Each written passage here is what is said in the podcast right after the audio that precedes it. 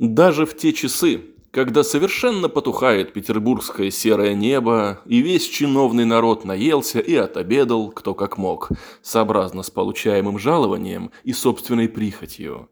Когда все уже отдохнуло, после департаментского скрипения перьями, беготни, своих и чужих необходимых занятий и всего того, что задает себе добровольно, больше даже чем нужно, неугомонный человек,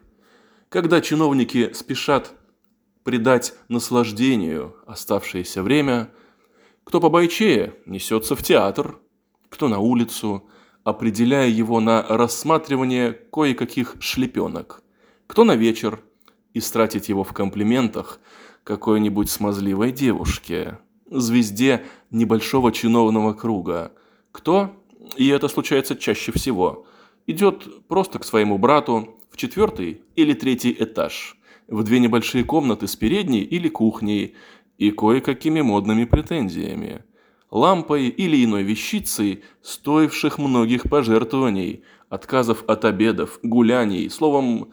даже в то время, когда все чиновники рассеиваются по маленьким квартиркам своих приятелей, поиграть в штурмовой вист, прихлебывая чай из стаканов с копеечными сухарями, затягиваясь дымом из длинных чубуков – рассказывая во время сдачи какую-нибудь сплетню, занесшуюся из высшего общества, от которого никогда и ни в каком состоянии не может отказаться русский человек. Или даже, когда не о чем говорить, пересказывая вечный анекдот о коменданте, которому пришли сказать, что подрублен хвост у лошади фальконетова монумента.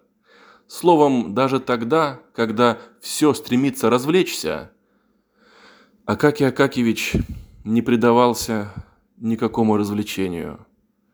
Никто не мог сказать, чтобы когда-нибудь видел его на каком-нибудь вечере. Написавшись в сласть, он ложился спать,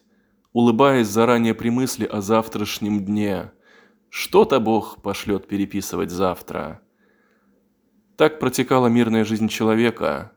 который с четырьмя стами жалования умел быть довольным своим жребием – и дотекла бы, может быть, до глубокой старости,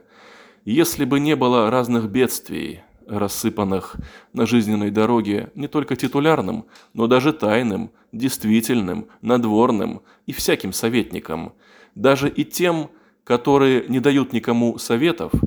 ни от кого не берут их сами.